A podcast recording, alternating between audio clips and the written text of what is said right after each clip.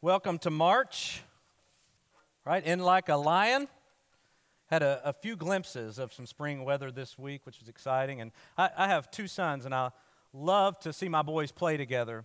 And uh, on one of those good weather days this week, my oldest son, Silas, uh, came, came running in from the garage with his baseball glove and ball, and he said, Will somebody throw baseball with me? And, and I was about to, but my other son, my youngest son, Hudson, hopped up and said, I'll go play catch with you, Silas. And I'm like, What's going on here? You know?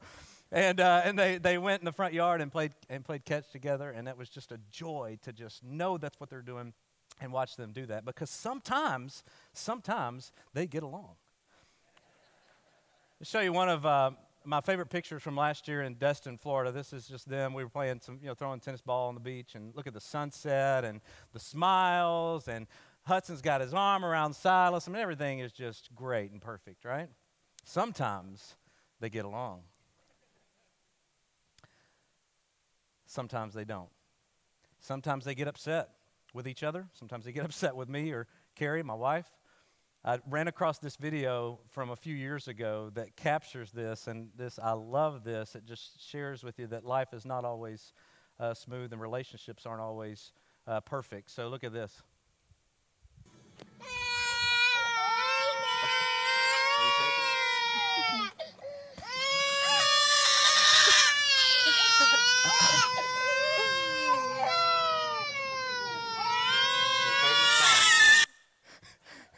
Silas looked like he was about to eat his foot.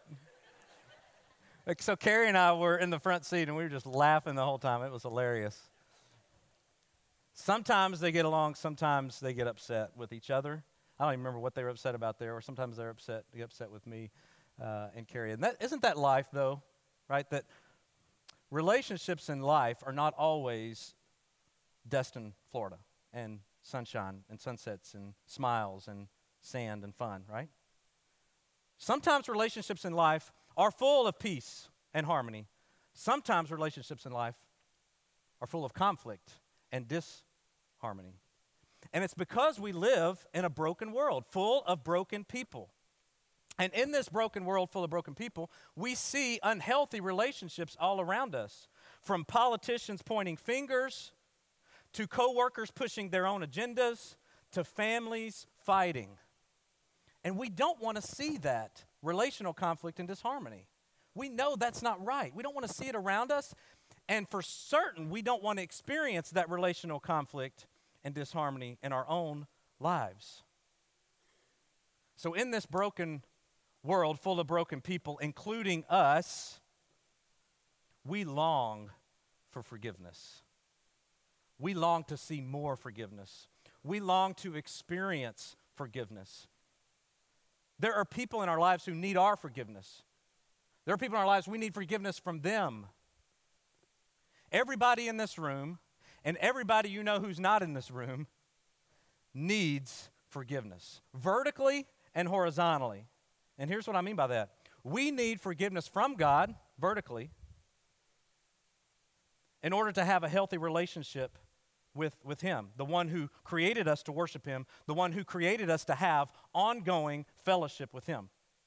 We also need forgiveness with each other and for each other, and we need to express forgiveness to each other horizontally so that we can have the healthy relationships that God intends us to have in our homes, in our families, in our churches, in our community, and wherever we live, work, and play. And so that's why this prayer, all of the Lord's Prayer, and specifically this verse, just this part of the Lord's Prayer, or the disciples' prayer that we're looking at today, has major, major implications for us. Because when there is no forgiveness, there is separation from God and from each other. When there is no forgiveness, there is division among family members and friends. And we know that. We've seen it happen. When there is no forgiveness, there's disunity in churches and in our community. When there is no forgiveness, there is nothing but anger and bitterness and shame and hurt. And that's why Jesus tells us to pray this prayer because there's hope in this prayer. Jesus knows, and we know down deep, that when there is forgiveness, there is reconciliation with God and with each other. When there is forgiveness, there is harmony. There is relational harmony with our family members and with our friends. When there is forgiveness, there is unity in our churches and in our community. When there is forgiveness, there is nothing but peace and transparency and love. And so we continue this message series today, Talking to God. And we look at one part of this prayer. And remember, Jesus is teaching his disciples, and now us, how to pray. And not only teaching us how to pray, but showing us how to do that, how to pray, and what to pray. And if the greatest teacher in the history of the, history of the world wants to teach us something, we better pay attention. So let's pay attention this morning. Let's look carefully at this verse uh, and the implications it has for us. So I've got notes in your uh, message notes that you um, were handed when you walked in this morning if you want to follow along. Verse on the screen as well. But Matthew 6:12, Jesus instructs us to pray for forgiveness with these words. And let's read this all out loud together, all right? And forgive us our debts as we also have forgiven our debtors. When we pray this, this is a petition, a plea, a request. Jesus teaches us that we should ask our Heavenly Father for His forgiveness. Forgiveness for what? Our debts, our sins, our failure to treat God the way He deserves to be treated, our failure to give God the honor or the worth or the worship that He deserves. And you say, time out. You say, Michael, I thought that my sins were forgiven when I put my initial trust in Christ, surrendered my life to Him, and started following Him as Savior and Lord. That's true. But it's also true from Scripture. Scripture tells us this over and over again that even though we are followers of Jesus and we're children of God, we still fumble the ball. And we still rebel against God. And that rebellion against God separates that fellowship that He intends for us. And that relationship is not right until it's restored. Uh, let me give you an example. When a family member sins against or does wrong against another family member, could be a, a husband and wife, could be parent child, could be siblings, they're still family members. They're still part of the family. But you and I know this that when there's unforgiveness there, when there's sin there that separates that relationship, that relationship is not as healthy as it should be. It's, it's not like it should be as God intended. And it's the same thing with our relationship with God. Even when we sin, as followers of Christ, as children of God, adopted into his family, make no mistake about that, that sin against God breaks that fellowship, that relationship. It makes that relationship not as healthy as it should be or could be, or as healthy as God intends it to be. And that relationship is not going to be healthy unless there is genuine, ongoing repentance from us and forgiveness from God. That's why Martin Luther, the first thing that he says in the 95 Theses, that he nailed on the door in Germany. It says the, the life of the Christian is to be one of daily repentance. And that, that's what we're talking about here. Now go to the verse again.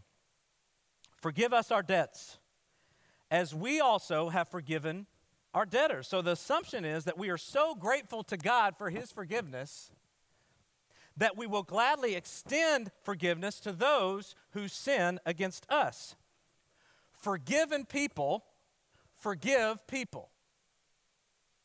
Forgiven people forgive people.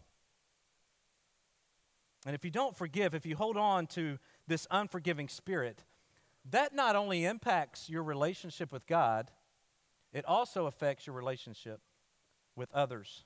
It, it, they go hand in hand. Now, this is not my opinion. This is what Jesus said just a few verses later verses 14 and 15, Matthew 6. Jesus said this For if you forgive others their trespasses, your heavenly Father will also forgive you. But if you do not forgive others their trespasses, neither will your Father forgive your trespasses. Wow. Now look at the prayer again. Matthew 6 12. Forgive me my debts as I also have forgiven my debtors. Is that what it says? What does your version say? It says ours, right? Think about be, let, let's as Americans we like to be, you know, independent and think individualistically, but Jesus is clearly making a point that we we need each other and we need to pray together and we need to pray for each other and with each other. It's forgive us our debts as we also have forgiven our debtors. Jesus is emphasizing this importance of praying in community. So here are our goals for today. I want us all to walk out of here today absolutely convinced that this prayer matters. I want us to walk out of this room today, all of us, more motivated than ever to pray this prayer for the sake of our relationship with God and for the sake of our relationship with others. And I want us all to walk out of here today blown away by God's grace and His willingness to forgive us our debts. And more than that, I want us to all walk out of here today with this renewed urgency, commitment to forgive others. Those are the goals for us today. And to accomplish those goals today, to walk out of here thinking those things, convinced of those things, we're going to look at six reasons why we should pray this prayer. Six reasons why this prayer, forgive us our debts, as we also have forgiven our debtors, this prayer needs to be a priority in our lives. So look at this, look at your notes with me. Reason number one we are great sinners. We are great sinners. We still ask God, and I just hinted at this, but we still ask God for forgiveness because we are still sinners. This comes straight from 1 John 1 8 and 9. John says this if we claim to be without sin, we deceive ourselves, and the truth is not in us. But here's the great news if we confess our sins, he is faithful and just and will forgive us our sins and purify us from all unrighteousness. How we view ourselves determines how we approach God in prayer. If we think we've got it all together, we're going to approach different. We're going to approach God differently than if we come recognizing that we don't have it all together. I saw a picture this week of uh, some door hangers, two different door hangers. I want to show you, show you this. This is so the one on the left. I'm clean enough. Please don't disturb. And some people treat their relationship with God or their prayer life with God like this. Like I'm I'm good for now, so please don't disturb. And at least you, at least you're polite and say please, right? Or the one on the right. I'm a right mess. That's just a British way of saying I'm a mess. Come on in. What was your viewpoint? What was the view of yourself as you even walked into this corporate worship gathering this morning? Was it, I'm, I'm clean enough, I'm good enough, I'm okay? Or, this is me for sure, I'm a right mess. Come on in, God. Come on in, because I need you. I need your leadership. I need your forgiveness. So when we pray, this prayer, we're recognizing that we're great sinners. And the great news for all of us this morning is that it doesn't end there. It's not like we don't have a place to go, a person to go to. we have a Savior. There's hope in Jesus. And that's reason number two why we need to pray this prayer. We trust a great Savior. Though we are great sinners, we trust a great Savior. Jesus died on the cross in our place to make forgiveness possible. This is the gospel. This is the central good news here. Ephesians 1 7. In Him, it's talking about in Christ, in Him, we have redemption. We need to be rescued. We need to be saved. And by His blood, through His blood, we have redemption, the forgiveness of sins in accordance with the riches of His grace. Again, giving us what we don't deserve. When we pray, forgive us our debts. We express our faith in what Jesus has done for us on the cross. We admit that we are great sinners, but we acknowledge that we trust a great Savior who died to take our sin away. We trust a great Savior who died to take our condemnation away. There is therefore no condemnation for those who are in Christ Jesus. That's why Jesus died. We trust a great Savior who died to cancel the debt that was held against us. Nailing it to the cross, he wiped it away. It's unbelievable. Unless it's true. And it is true, so it is believable. We trust a great Savior who died to bring us to God. We trust a great Savior who died to make us holy. We trust a great Savior who died to give us eternal life. And that's why we pray this prayer, because we trust in that great Savior. Reason number three we need to forgive others.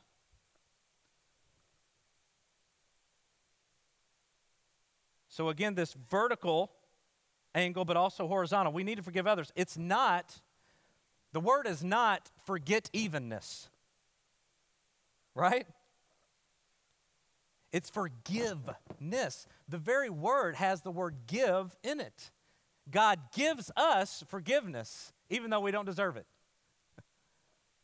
And we give forgiveness to others, even though they don't deserve it. What does it look like to forgive others? In your message notes, I, I ran across these scriptures this week and really helpful to think through practically okay, what does it really look like to forgive others? Even, even if that other person is not repentant or not open to our forgiveness. Look at this. Look at this in your notes. What does it look like to forgive others? Resist revenge this comes from Romans 12, 19. Dear friends, never take revenge. Leave that to the righteous anger of God, for the scriptures say, I will take revenge, I will pay them back, says the Lord. You let, you let God deal with it. You do what you're supposed to do, let God deal with it. Bless them. Jesus said, Bless those who curse you. Grieve when they mess up. Do not rejoice when your enemy falls, and do not let your heart be glad when he stumbles. Pray for them. Jesus said, Pray for those who persecute you. Matthew 5. 44. Show love to them. Jesus said, Love your enemies. And finally, seek reconciliation with them. Again, again, even if they're not willing to reconcile, we can at least seek that and be willing ourselves to seek that reconciliation. If possible, so far as it depends on you, be at peace with all men. Romans 12, 18. And you can take those with you because I think they will be helpful as you no doubtedly will experience the need for forgiveness or deal with the issue of forgiveness in the future. So we need to forgive others. And when we pray, forgive us our debts, we also have forgiven our debtors, we're not only confessing our sin, we're communicating our commitment to forgive others. Reason number four we have work to do.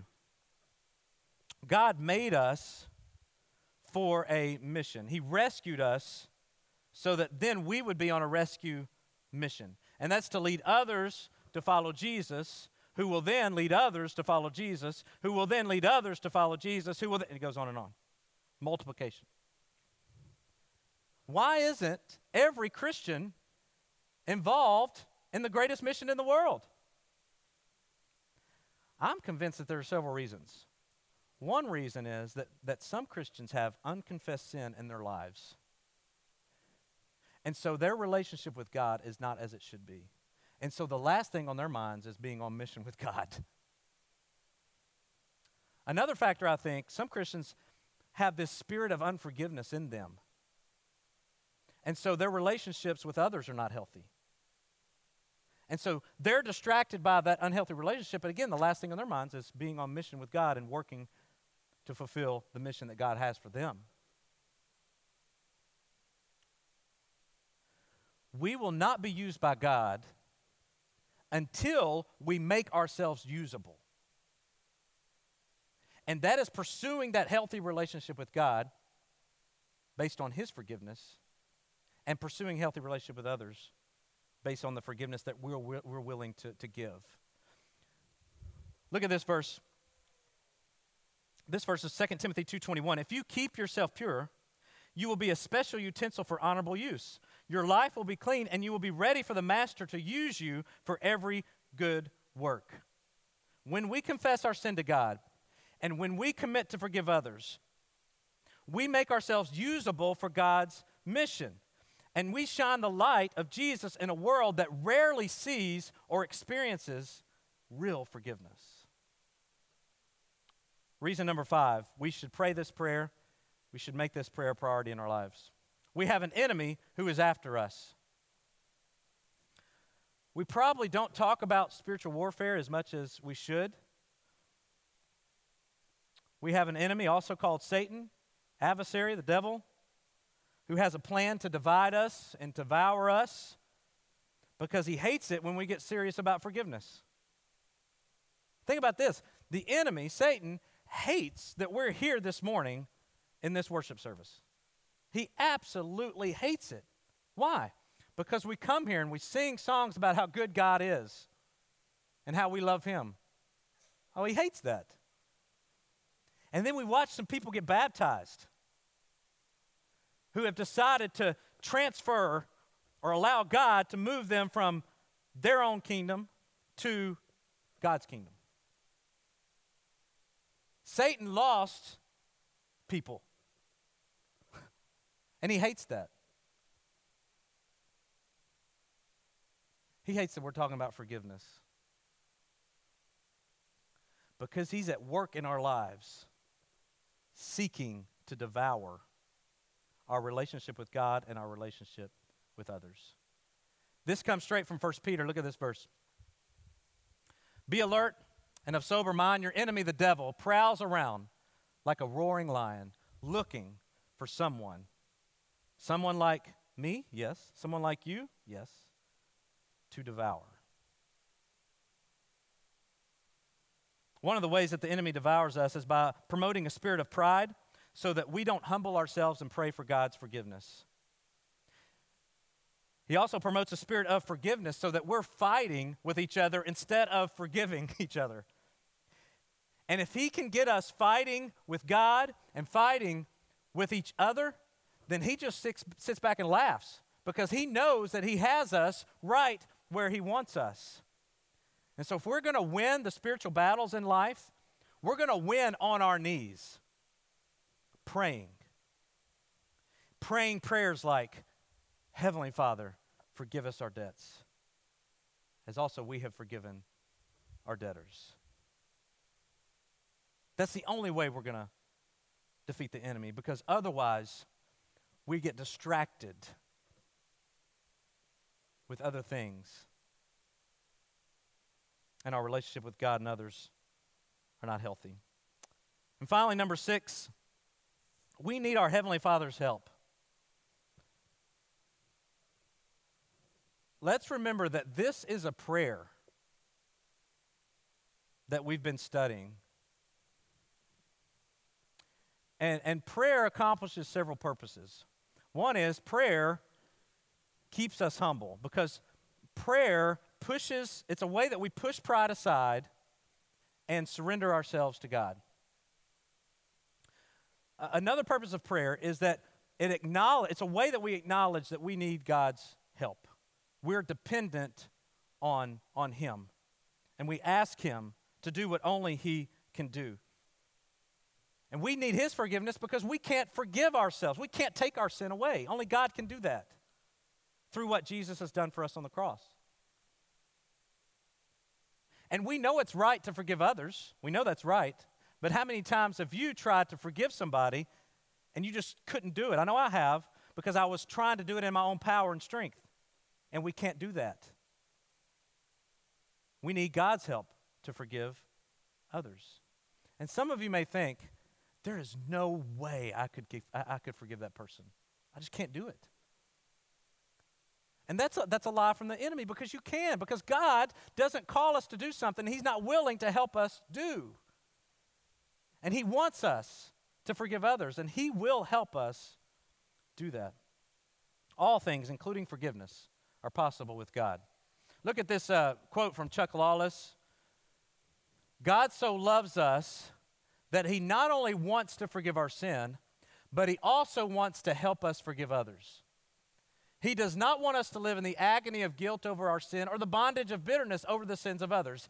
In Him, we can be fully forgiven and also fully forgive. That is good news right there. One day, about 2,000 years ago, on a mountain, Jesus gathered a group of disciples. He said, Here's how you should pray.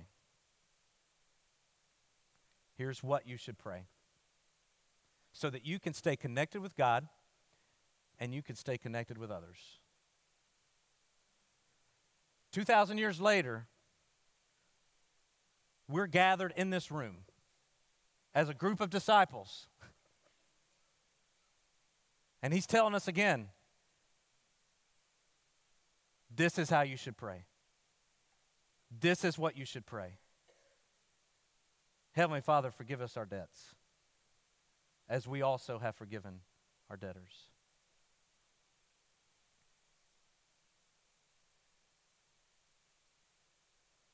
What would happen if we really prayed this prayer that Jesus told us to pray?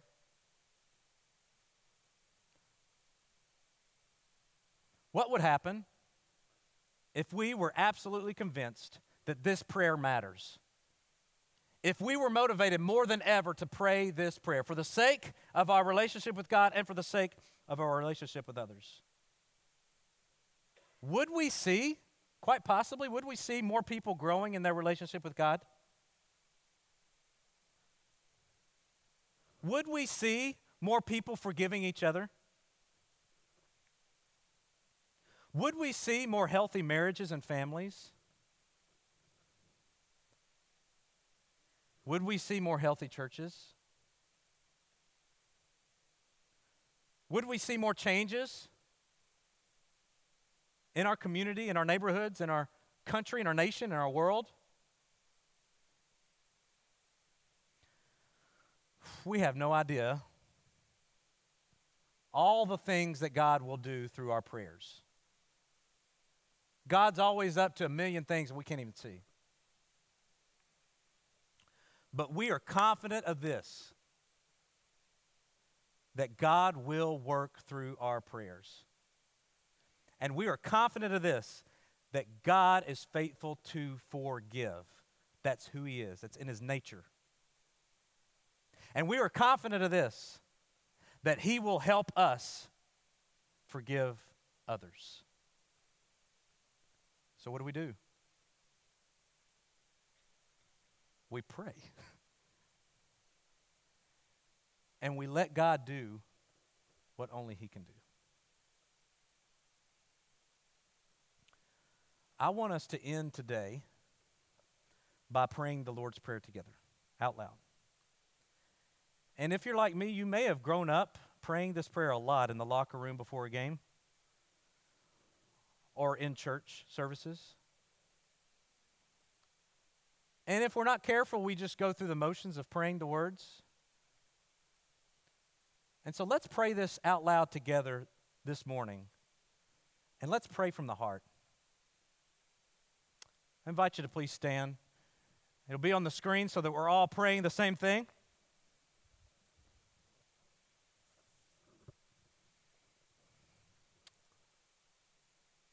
Let's pray.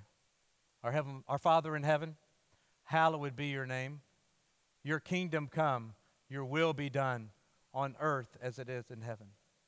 Give us this day our daily bread, and forgive us our debts as we also have forgiven our debtors. And lead us not into temptation, but deliver us from evil. For yours is the kingdom and the power and the glory forever. Amen. And you may be seated.